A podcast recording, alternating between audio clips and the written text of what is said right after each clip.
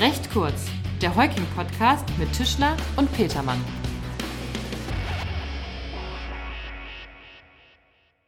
Moin und herzlich willkommen zu einer weiteren Ausgabe von Recht kurz. Mein Name ist Tim Petermann. Ich bin äh, Partner und Rechtsanwalt im Hamburger Büro von äh, Heuking Kühnle Wojtek und mir gegenüber sitzt Dr. Markus Georg Tischler, ebenfalls Rechtsanwalt und Partner bei Heuking. Moin Markus. Moin Tim, hallo. Markus, nach Wochen des Shutdowns macht Deutschland sich locker. Deutschland Was- macht auf. Deutschland macht auf, Deutschland macht sich locker. Was bleibt zurück? Ja, Tim, im Zuge der derzeitigen Lockerung stellt sich doch die Frage, wer hat am Ende des Tages die Zeche zu zahlen? Genau. Die Betriebe, die von den Shutdown-bedingten Betriebsschließungen betroffen waren, stellen sich jetzt insbesondere die Frage, habe ich möglicherweise Entschädigungsansprüche gegen Vaterstaat? Und hier stellt sich doch zunächst die Frage, waren die Beschränkungen rechtmäßig oder waren diese rechtswidrig? Wobei das nicht bedeutet, dass eine Entschädigung nur bei rechtswidrigen Eingriffen in Betracht kommt, denn auch rechtmäßige Eingriffe können unter Umständen Entschädigungspflichten des Staates auslösen. In diesem Fall müsste ein sogenanntes Sonderopfer des Einzelnen vorliegen. Er müsste sich also für die Gemeinschaft aufgeopfert haben. Gehen wir aber noch mal einen Schritt zurück zur Haftung des Staates für rechtswidriges Handeln. Dass der Staat für rechtswidriges Handeln haftet, ist irgendwie logisch, ne? Hierbei handelt es sich dann um einen Amtshaftungsanspruch. Wichtig in diesem Zusammenhang ist allerdings, dass die Geltendmachung eines Schadensersatzes oder einer Entschädigung voraussetzt,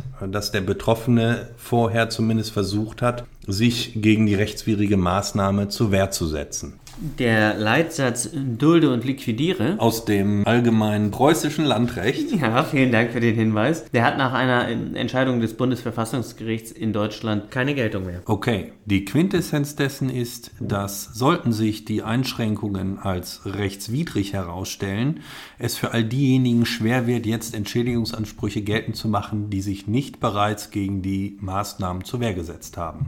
Und die möglicherweise entscheidende Frage, ob der Eingriff rechtmäßig oder rechtswidrig war, die werden wir an dieser Stelle nicht beantworten können, weil diese maßgeblich von dem Einzelfall abhängt, insbesondere welche Maßnahmen für welchen Betrieb ergriffen worden sind. Ja, wieder einmal lässt sich eine allgemeingültige Aussage wohl kaum treffen. Also Das ist leider so. Das Kommt bei uns häufiger vor.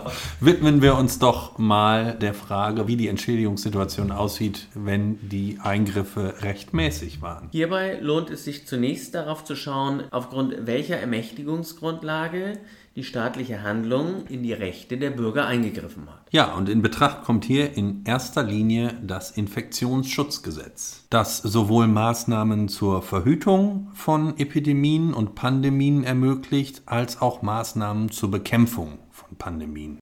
In den Verordnungen der Landesregierungen ist ein Stück weit offen geblieben, auf welche der Ermächtigungsgrundlagen die Landesregierungen die einschränkenden Maßnahmen stützen. Das ist aber, Markus, sicherlich auch ein Stück weit dem Umstand geschuldet, dass die Unterscheidung, welche Maßnahmen noch der Verhütung dienen und welche Maßnahmen bereits der Bekämpfung der Pandemie dienen, nicht ganz klar ist, zumindest nicht ganz einfach ist. Also die Grenzen sind äh, durchaus fließend, ja? Ja, Und die Frage, ob eine Maßnahme zur Verhütung oder zur Bekämpfung der Pandemie vorliegt, ist deshalb so entscheidend, weil beide Ermächtigungsgrundlagen gänzlich unterschiedliche Entschädigungsmöglichkeiten vorsehen. Vereinfacht gesagt bedeutet dies, dass für Maßnahmen, die der Bekämpfung von Pandemien dienen, nur Betriebsinhaber entschädigt werden können, die selbst erkrankt waren. Im Gegensatz dazu begründen Maßnahmen der Verhütung einer Pandemie oder einer ähnlichen Gefahrenlage für jedermann einen Entschädigungsanspruch, wenn ein nicht nur unwesentlicher Vermögensnachteil verursacht wird. Also völlig unabhängig davon, ob der Betroffene selbst erkrankt ist oder eben nicht. Auf diese Unterscheidung kommt es dort nicht an. Und genau deshalb argumentiert die öffentliche Hand, dass es sich bei den Betriebsschließungen nicht um Maßnahmen zur Verhütung der Epidemie handelte, sondern um Maßnahmen der Bekämpfung. Wobei, lieber Tim, dies kann man sicherlich auch anders sehen, denn guckt man sich mal die Fallzahlen an, dann kann man sich schon die Frage stellen, dient das Ganze nicht eher der Verhütung als der Bekämpfung?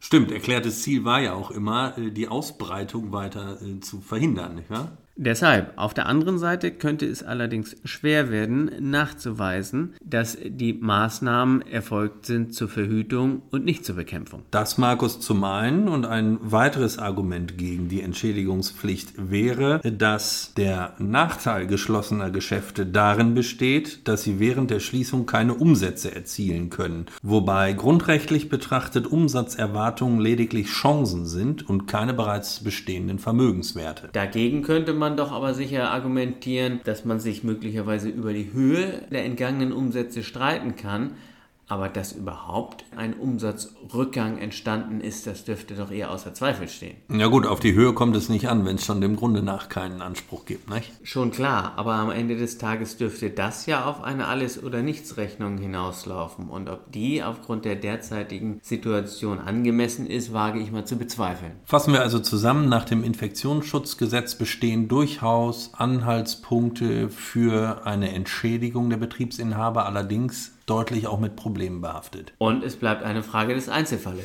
Wie so oft, Markus. Wir wiederholen uns. Ja. Wir wiederholen uns. Was haben wir denn abseits des Infektionsschutzgesetzes für Entschädigungstatbestände? Da hätten wir dann als sozusagen letzte Instanz den allgemeinen Staatshaftungsanspruch. So ist es wohl. Hinsichtlich rechtmäßiger staatlicher Eingriffe ist das der sogenannte enteignende Eingriff. Womit wir, lieber Markus, doch wieder beim allgemeinen preußischen Landrecht wären, richtig? Genau, der enteignende Eingriff findet seine Herleitung in dem gewohnheitsrechtlich anerkannten Aufopferungsgedanken aus dem allgemeinen preußischen Landrecht. Das war dann für heute aber der letzte Ausflug in die Rechtsgeschichte. Ich denke auch. Kommen wir doch mal zu den Voraussetzungen des enteignenden Eingriffs. Ja, eine Entschädigung aus enteignendem Eingriff verlangt im Wesentlichen einen Eingriff in eine eigentumsrechtlich geschützte Rechtsposition durch rechtmäßiges hoheitliches Handeln, dessen Nebenfolgen aber unmittelbar zu Beeinträchtigungen führen, die wiederum für den Betroffenen eine besondere Belastung darstellen. Entscheidend dürfte hierbei der von dir eben schon angedeutete Begriff des sogenannten Sonderopfers sein. Da ein rechtmäßiges hoheitliches Handeln vorliegt, das grundsätzlich auch hinzunehmen ist, muss der hoheitliche Eingriff bei dem Betroffenen zu einer im Verhältnis zu den übrigen Bürgern besonderen Belastung führen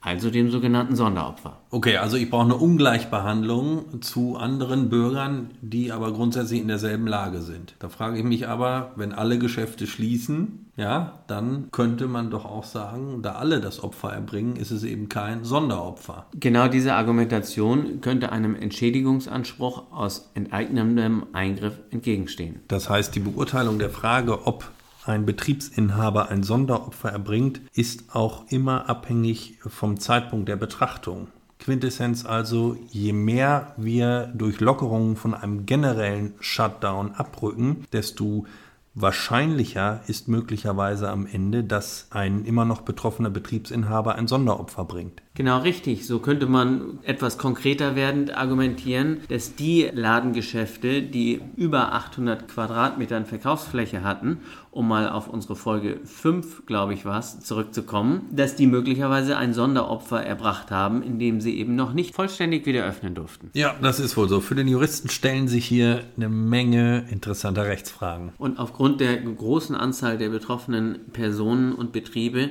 dürfte uns dieses Thema auch noch länger beschäftigen. Das ist richtig. Es gibt aber sogar auch schon jetzt Rechtsprechung. Soweit ersichtlich, in einem Erstverfahren hat das Landgericht Heilbronn am 29.04. Entschädigungsansprüche der Inhaberin eines Friseursalons abgewiesen. In den Entscheidungsgründen finden sich teilweise die Argumente, die auch wir zuvor angeführt haben. Ja, gibt es sonst noch was, Markus? Ja, tatsächlich. Ganz aktuell hat das Bundesverfassungsgericht am 14.05. zwei Entscheidungen getroffen, die sich mit dem Lockdown und den Lockerungen beschäftigten. Diese Entscheidungen haben möglicherweise Einfluss auf zukünftige Entschädigungsverfahren. In den beiden Entscheidungen hat das Bundesverfassungsgericht nämlich deutlich gemacht, dass die bisherigen Maßnahmen, also sowohl die Lockdown-Maßnahmen als auch die Lockerungen legitim sind. Ja, Markus, schönes Schlusswort, dann haben wir es doch, ne? Ich denke auch, Tim. Sollten hierzu noch Fragen bestehen, erreichen Sie uns wie immer unter recht kurz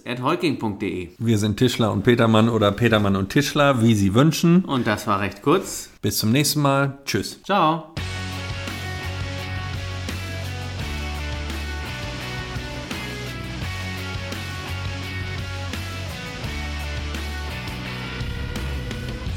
Das war recht kurz, der Heuking-Podcast von und mit unseren Rechtsanwälten Tischler und Petermann. Sie erreichen uns unter heuking.de.